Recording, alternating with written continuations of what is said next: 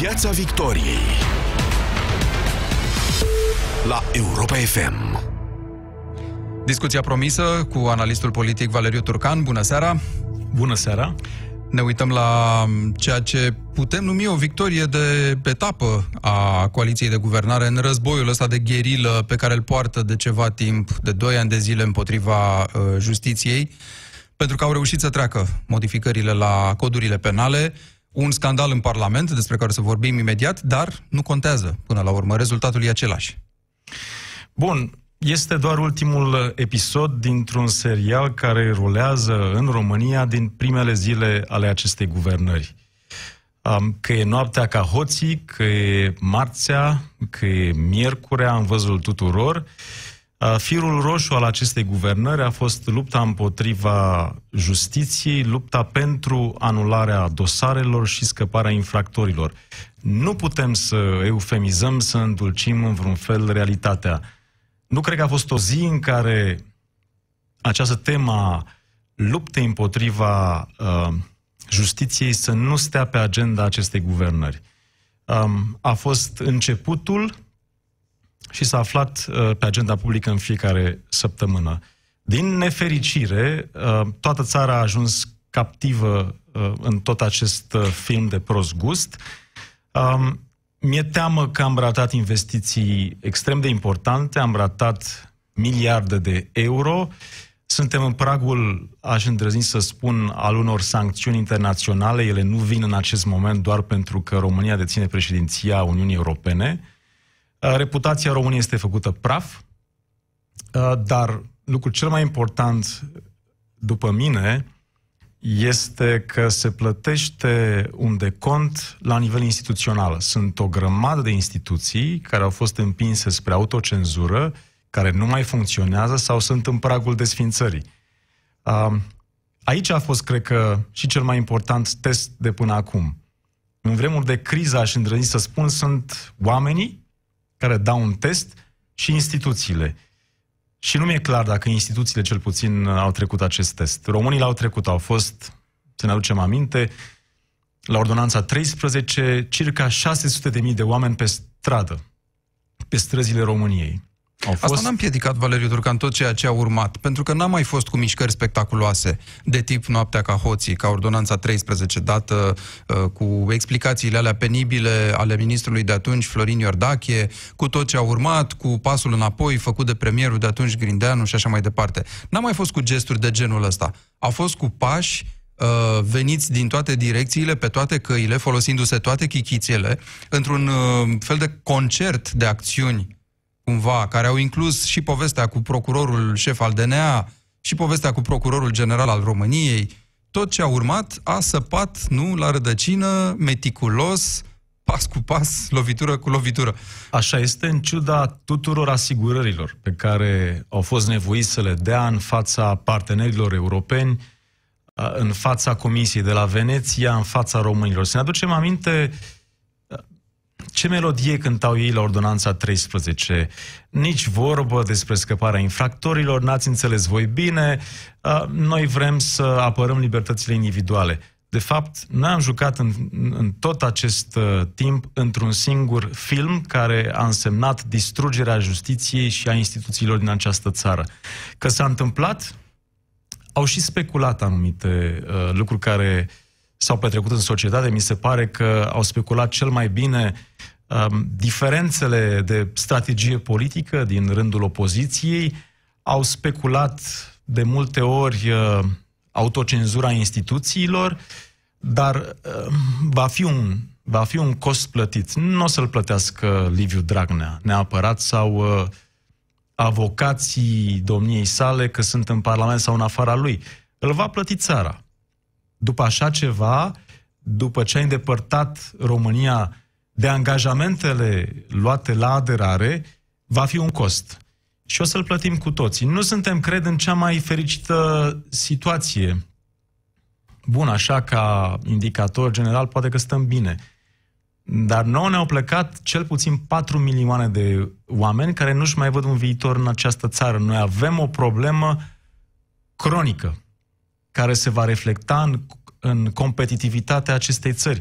Nu mai spun că România are cum să fie întreagă când ai milioane de oameni în restul Uniunii Europene, dar nu are cum să fie competitivă înainte de orice. Oamenii ăștia pleacă, inclusiv pentru asta. Nu pleacă doar pentru, doar pentru 2, 3, 500 de euro în plus în altă parte. Pleacă inclusiv pentru că în altă parte au ceea ce n-au aici, în termen de infrastructură, educație, sănătate și mai ales perspectivă, nu? Pentru că aici văd cum toate lucrurile astea care li s-ar cuveni lor de banii pe care îi plătesc sunt de fapt furate de alții. Și atunci ei pleacă. Într-adevăr. Nu se mai regăsesc aici. Nu cred că din România în anul 2019 se mai pleacă doar din considerente economice. Cred că se pleacă în egală măsură din um, un soi de deznădejde. Nu-și mai văd viitorul într-o țară în care agenda publică de ani de zile este confiscată de infractori și de avocații lor, în care interesul public nu mai contează și cred că oamenii își fac um, oricum niște calcule mult mai, uh, mult mai profunde, pentru că nicio țară nu poate avea un viitor așa cum și-l doresc cetățenii când legile sunt făcute de către infractori pentru infractori. Am să mai dau un exemplu. Chiar anul trecut, spre final, am întâlnit um, o familie care câștigau adunat circa 5.000 de euro și care au plecat cu cei doi copii în străinătate. Din aceste motive au plecat. Ieri, repet, ieri m-am întâlnit cu un proprietar de servis auto care îmi spunea uh, atmosfera este, uh, este dezamăgitoare în România, m-am întors pentru a crea această investiție, voi pleca în Germania în cel mult 2 ani de zile. Uh, pierdem. Ce o să fie această țară? Cum noi imaginăm peste câțiva ani? O să fie... Interesează pe cei care pun în operă toate chestiile astea, o să fie terenul lor de joacă, nu până la urmă, cu complicitatea celor sau cu pasivitatea celor care, mă rog, din lipsă de interes sau pur și simplu cumpărați cu niște bani în plus pentru pensii, salarii la stat și așa mai departe, sunt dispuși să se uite în altă parte când e vorba de lucruri care nu-i privesc direct. De fapt îi privesc direct, dar poate nu-și dau seama în acest moment. Îi vor privi direct mai târziu, când nu vor putea beneficia de serviciile la care aspiră și ei ca toată lumea. Absolut. Absolut. Dar uh, există această complicitate pe care o sugerați dumneavoastră, numai că ea nu i s-ar putea reproșa neapărat unei persoane fără oportunități, o unei persoane um, aflată într-un sat al României, unde uh, nu știu dacă are acces la un medic, uh, unde nu știu dacă are uh, semnal la telefon, uh, nu cred că acelei persoane s-ar putea reproșa în primul rând nu cred că li s-ar putea reproșa românilor. Românii au fost chiar și pe 10 august anul trecut în Piața Victoriei, susținându-și un drept uh, fundamental până la urmă. Eu cred că toată atenția trebuie să fie îndreptată nu doar către zona politică, ci și către zona instituțională, pentru că nu e o miză neapărat pentru mine și pentru dumneavoastră. N-am făcut facultate de drept și n-am uh, studiat ani de zile ca să ne facem magistrați. Uh, dar sunt oameni care trebuie să-și apere meseria, prestigiul profesional și cariera în această țară, dincolo de faptul că e până la urmă și o obligație uh, cetățenească. Uh, ne rogă lumea să revenim un pic la ce s-a întâmplat azi în Parlament, și anume la fondul problemei. Acolo s-au dezincriminat fapte, trebuie spus, precum cele care au dus la tragedia din colectiv, de exemplu. Pentru că vorbim despre lucruri, nu, nu vorbim despre Uh, tot felul de lucruri abstracte comise de politicieni, de cine știe ce subterfugii juridice. Nu, vorbim de, niște, de un lanț de uh, infracțiuni care fac posibilă o astfel de tragedie, de exemplu. Sau s-a mai scăzut termenul în care cineva ca Liviu Dragnea poate fi tras uh, la răspundere, nu? Uh, e vorba de prescripție, e vorba de micșorarea unor termene de prescriere, E vorba de niște lucruri care nu lovesc, nu direct, nu sunt spectaculoase, poate, dar fac posibilă scăparea sau scăparea mai repede a unora care sunt în astfel de situații. Industrie... Că e Liviu Dragnea sau altcineva, nici mai contează. Sunt mult mai multe. Se reduc termenele de prescripție la răspunderea penală. Infracțiunile de dare de mită și de cumpărare de influență au fost dezincriminate parțial. E o listă foarte lungă. Ele adunate, cred că sunt uh, rodul gândirii și strategiei unei întregi industria scăpării infractorilor. Pentru că, ce să vezi, mulți dintre parlamentarii PSD care au susținut aceste uh, nenorociri sunt și avocați, au case de avocatură. Refuz să cred, am tot spus acest lucru, că e doar o chestiune de principii când în joc sunt atât de mulți bani. Este, este o sfidare fără, fără seamă, indiscutabil. Și eu cred că dacă opoziția ar încerca să-și facă o strategie comună, ar putea capitaliza după pe, pe, pe seama acestor nenorociri de astăzi uh, până în ziua votului, pentru că astfel de lucruri nu pot să rămână fără o sancțiune democratică. Sancțiunea democratică este, este la vot. Dar mai I-am cred auzit ceva. spunând deja că lucrurile astea sunt reversibile la o schimbare de putere politică și că, mă rog, lupta se poartă în direcția asta. La o eventuală schimbare politică, eventual la anul, că sunt alegeri legislative, eu lucrurile cred, astea se poate reveni asupra lor, asupra acestor eu schimbări. cred că dacă alte partide ar ajunge la guvernare, ar putea să fie tentate. Nu pot să ofer acum o garanție. Ne exprimăm în, uh, în orb, dar uh, cred că ar, uh, ar renunța la aceste prevederi. Pe de altă parte, cum ziceam, se află la București Comisia de la Veneția. Toată Uniunea Europeană se uită la noi în aceste zile. Dincolo de sancțiunea de la vot, trece și președinția română a Uniunii Europene. Vă dați seama cu stigma aceasta din doi ani și jumătate, cel puțin de uh, distrugerea instituțiilor și a justiției, uh, că noi vom pierde financiar. Sunt absolut convins că vor fi niște consecințe financiare pentru România. Până la momentul în care opoziția, odată ajunsă la putere, uh, va schimba toate aceste nenorociri. Uh, n-am văzut n-am văzut și cred că am fost destul de atent. N-am văzut o sfidare mai mare. Să dai toate asigurările de la ordonanța 13 până acum și în mod consecvent în fiecare zi să faci fix același lucru este o sfidare um, a interesului public, a opiniei publice și a propriului electorat, pentru că eu nu cred că majoritatea electoratului PSD dacă ar fi întrebat, sunteți de acord cu eliberarea corupților și cu scăparea infractorilor, nu cred că electoratul PSD ar vota așa ceva. Nu cred că ar fi de acord cu așa ceva, pentru că e, e până la urmă o chestiune de umanitate și de bun simț, că ești uh, cu doctorat sau ești cu patru clase, să nu fii de acord cu nedreptatea, să nu fii de acord cu dublele standarde din societate. Pentru că chiar și electoratul PSD, că e în Tellerman, că e în Vaslui sau în altă parte s-a lovit de sfidarea baronilor locali care au încercat întotdeauna să convingă uh, opinia publică locală că trebuie să fie un dublu standard. Eu cred că suntem în 2019 și cred că um, toate aceste lucruri vor avea o consecință la vot și s-ar putea să aibă o consecință chiar și pentru UDMR, deși UDMR este foarte convins că este de neatins.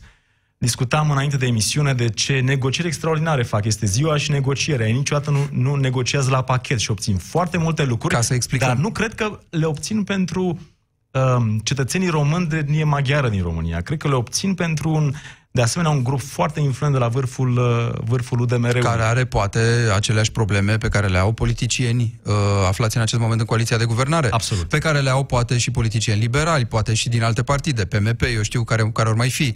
Pentru că e de presupus și s-a mai discutat despre asta, că aceste modificări, odată intrate în practică, în funcțiune, nu o să-l apere doar pe Liviu Dragnea sau pe acoliții lui, evident. Nu? O să-i apere pe toți cei care se vor regăsi la un moment dat într-o astfel de situație. Că, na, se mai întâmplă fapte de corupție uh, în tot spectrul politic. Nu e rezervat domeniul ăsta unei anumite culori politice. Așa este numai că nu cred că Liviu Dragnea, prin aceste inițiative, este reprezentantul uh, oamenilor cu probleme uh, dintr-un colț al României. Cred că el este reprezentantul și reprezintă propria cauză și cred că există în spatele lui un număr limitat de persoane extrem de influente care au și mize foarte mari. Mize foarte mari, probabil de ordinul sutelor de milioane de euro. Um, sunt afaceri cu statul care trebuie uh, protejate. Este cu totul și cu totul altceva. Dar revenim o secundă doar la UDMR. Eu nu știu ce calcule își fac. Sunt uh, destul de uh, cunoscuți liderii UDMR ca având calcule în general precise, dar la o asemenea nemulțumire publică poți să ai o participare la vot la care nu te-ai așteptat. S-ar putea să fie o mulțime tăcută, ignorată, uh, bătută chiar la 10 august, care se prezintă de data asta într-un număr mai mare la vot. Și la Cluj, uh, și la Târgu Mureș, și la Bihor, unde sunt fiefuri importante ale UDMR-ului. Nu știi cum iese niciodată. Dacă e cineva care spune că intuiește cu precizie ori participarea la vot, ori un scor, uh, acel, om, uh, acel om e clar că nu se pricepe. Întotdeauna a fost surprize și în participare și în votul efectiv. Vorbim despre asta imediat, că se apropie alegerile astea europarlamentare, care probabil numai despre Parlamentul European nu vor fi în România în această discuție. Uh, spuneați mai devreme că dacă opoziția face acest front comun, are șanse Uh, să reziste sau măcar să-și contureze o strategie. Noi am văzut după episodul de astăzi din Parlament uh, replici cât se poate de dure schimbate între membrii opoziției. Cei de la USR și Plus îi atacă pe cei de la PNL că n-au fost acolo, că au, uh, s-au uitat în altă parte în momentul acestui vot. E un exemplu de astfel de disensiuni care este... sapă pe termen lung?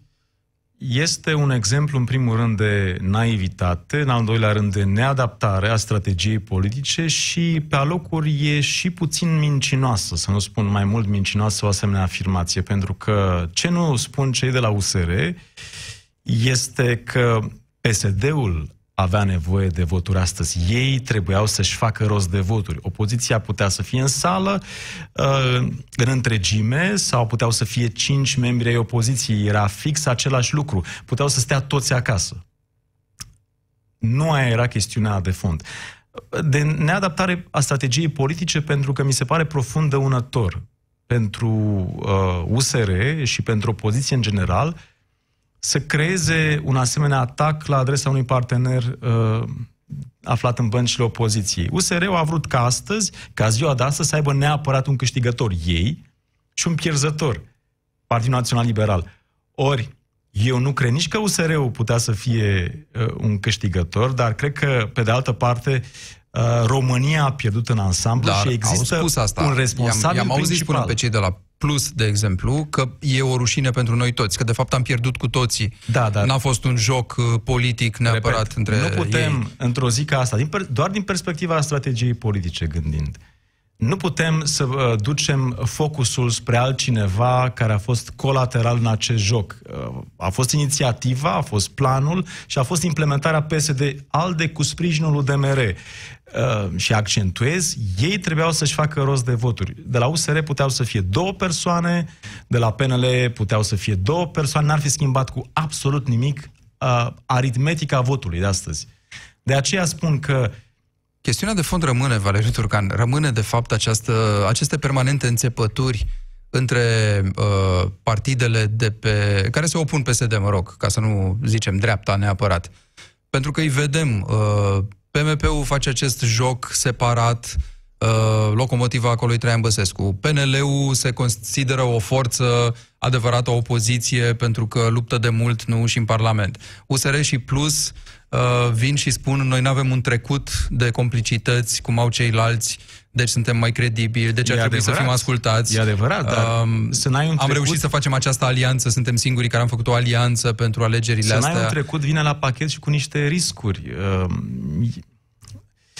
sunt mai multe lucruri care îi divizează, de fapt, decât cele care îi unesc? Asta e întrebarea în acest moment. N-aș spune. Um, cred că fiecare, văzând că se află într-un context electoral, încearcă să capitalizeze cât mai mult pe aturile pe care uh, le au. Uh, USR-ul este foarte activ în zona online, PNL-ul merge foarte mult pe fiefurile uh, deja consacrate, dețin primării importante uh, în Ardeal, au multe evenimente uh, locale. Um, din punctul meu de vedere, uh, Partidul Național Liberal stă foarte slab în București, deci dacă ne uităm la fiecare, fiecare are aturi și vulnerabilități. Pe de altă parte, revenind la, la strategie, Um, e bine să nu ai un trecut. Este o presiune utilă pe care apariția USR-ului o pune pe tot spectrul politic. Uh, au ridicat în multe situații miza, au făcut și pe ceilalți să fie mai atenți sau mai activi. Pe de altă parte, există o anumită naivitate care este inerentă unei asemenea situații. Să crezi că singur te poți lupta cu o forță devastatoare care nu ține cont de reguli de legi, de instituții ca PSD-ul, înseamnă uh, să fii cel puțin naiv, să nu spun irresponsabil. Și avem și exemplul de la București. Uh, Nicușor Dan a avut o campanie foarte frumoasă, da, putem fi de acord cu acest lucru. A luat cele mai multe voturi din rândul opoziției. Dar până la urmă, tocmai pe această fragmentare, uh, a câștigat Gabriela Firea. Împreună, Nicușor Dan, Cătălin Predoi și Robert Turcescu au avut mai multe voturi decât a avut Gabriela Firea. Și în consecință, ce înseamnă un asemenea risc al fragmentării opoziției pentru obiectivul lor comun? Eu cred că este fix lucru pe care PSD-ul uh, îl speculează uh, cu mare dibăcie. Un om politic la un moment dat mi-a spus, uh, foarte cunoscut, niciodată n-am să fac cadouri PSD-ului. Pentru că știa foarte bine, uh, PSD-ul nu va lua stateci. Ideea că ești foarte creativ pe Facebook, că, că ai un slogan perfect, ca o identitate vizuală interesantă și că uh, faci trolling foarte bun la PSD, poate că este utilă, dar trebuie să vezi și dacă ea lucrează pentru scopul care în acest moment este cel mai important în România. Acela de a face PSD-ul să revină uh, la perspectiva democratică pe care a avut-o la un anumit moment, dar pe care, din punctul meu de vedere, în acest moment a pierdut-o complet, pentru că nu mai are nicio legătură cu agenda publică. Nu există teme precum educația, infrastructura, fondurile europene, drepturile românilor din restul Uniunii Europene. Totul este la nivel declarativ, ascunzând, de fapt, obsesia pentru distrugerea justiției din această țară. Lecția asta a agendei comune va fi învățată de opoziție oare după alegerile astea în care își vor testa scorurile? Pentru că e clar că pentru ele este o miză. Adică USR Plus e clar că vine cu această așteptare să ajungă la nivelul PNL, ba chiar poate să-l întreacă măcar cu o jumătate de procent, cu un procent acolo, că altfel se poartă după aceea negocierile, probabil și cu președintele României, probabil și între ele, pentru o coagulare de forțe uh, ulterioară. Da, e ăsta punctul uh, definitoriu sau vor duce așa în această Uh, luptă, poate mai puțin vizibilă, dar existentă până la anul, pe vremea asta, când o să avem alegerile celelalte locale, după aceea în toamna următoare generale și așa mai departe? Sincer, uh, nu știu. Pe de altă parte, uh, strategia asta comună n-ar trebui să fie făcută pentru unul sau altul din lideri. Este o așteptare publică în legătură cu ea aș îndrăzni să spun că România o așteaptă, nu? Ca să fie o contrapondere democratică puternică la, par, la coaliția de guvernare. Dar apropo și de perspectiva pe care dumneavoastră ați uh, enunțat-o mai devreme, ideea unei eventuale egalități la vot. Uh, timpul va lămuri și aceste aspecte. Pe de altă parte, ce trebuie reținut? Uh, Există o diferență importantă între alegerile pentru Parlamentul European și alegerile locale sau naționale. La alegerile pentru Parlamentul European contează foarte mult mașinăria de partid. Și acum, mașinăria de partid se compune din acei mii, zeci de mii de primari, consilieri locali, consilieri județeni, care au capacitatea de a merge din poartă în poartă să convingă propriul electorat, atenție, să și vină la vot. Uh-huh. Uh, pentru că pe social media un like nu egal o participare la vot. Să știți că din perspectiva participării la vot, social media induce foarte mult în eroare. Nu, niciodată nu se poate pune semnul egalului între un like și o participare la vot. Și atunci, dacă noi ne uităm la cifre în mod realist și vedem că Partidul Național Liberal are circa o mie de primari, și vreo câteva mii de consilieri județeni, înțelegem că din start există o diferență în ceea ce privește capacitatea de a mobiliza mașinăria de partid. Dacă ne uităm la USR, USR-ul stă foarte bine, excepțional aș spune, în marile uh, centre universitare ale României. Avem patru astfel de centre universitare. Revenind, afirmația că la alegerile pentru Parlamentul European ar fi o șansă ca PNL și USR să fie aproape la egalitate, cu toată dragostea, nu cred că se poate susține nici prin antecedente, nici prin realitatea din teren. Dar nu lucrul ăsta este important. ele merg în acest moment, ambele partide, în direcții diferite, pe nișe sau pe segmente diferite. Există un electorat, în București cel puțin, pe care Partidul Național Liberal nu-l va recupera prea curând. S-ar putea să nu mai recupereze vreodată. Dar chiar și acest electoral, chiar și acest electorat, nu-ți vine 100% sigur la vot partidele au fiecare lucruri diferite de făcut pentru a asigura o contrapondere reală la PSD și ALDE.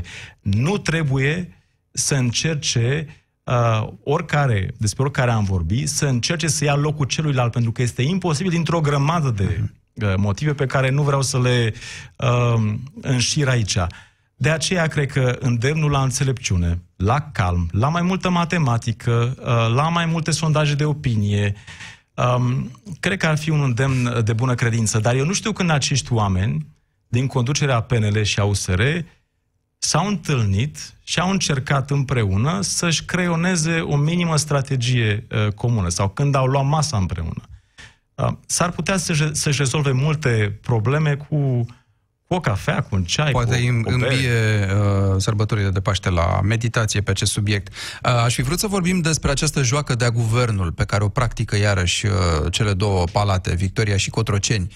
Președintele, am văzut, a respins, cum era de așteptat, propunerea Nicolicea, în primul rând, că acolo probabil că era miza de imagine cea mai mare, Nicolicea pentru justiție. Uh, și PSD-ul care spunea foarte bine, dacă nu îi acceptă noi o să restructurăm guvernul, o să venim pe o altă portiță și o să obținem același lucru prin Parlament, restructurând guvernul. N-a mai făcut lucrul ăsta și întrebarea este de ce Valeriu Turcan? Nu l-a mai făcut de frică, nu l-a mai făcut pentru că și-a dat seama că n-are o majoritate și acum stau și mă întreb de ce n-ar fi avut majoritatea asta dacă azi a avut-o la codurile penale? Că acolo nu era o miză pentru, pentru cei care au susținut uh, mutarea de azi? Pentru că au primit foarte clar semnalul de la UDMR că UDMR-ul nu va vota așa ceva. Și UDMR-ul se află în campanie electorală. Poți să spui o dată de două ori, de trei ori, că guvernul Viorica Dăncilă este un guvern excepțional. Um, toți etnicii maghiari din România știu exact ce guvern se află la București, la Palatul Victoria.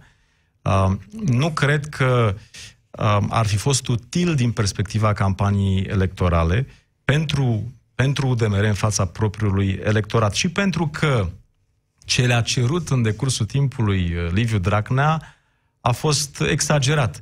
Le-a cerut um, să-l dea jos pe Grindeanu, le-au dat jos pe Grindeanu, le-a cerut să-l pună pe Tudose, să-l dea jos pe Tudose. Au mers și cu chestia asta. Le-a cerut să o susțină pe doamna Viorica Dăncilă au făcut... Lucrul probabil cel mai greu dintre toate. Uh, cel mai greu, uh, dar să știți că majoritatea etnicilor maghiari din România pe care eu îi cunosc știu foarte bine limba română și mulți dintre ei ar vorbi-o mult mai bine decât doamna prim-ministru.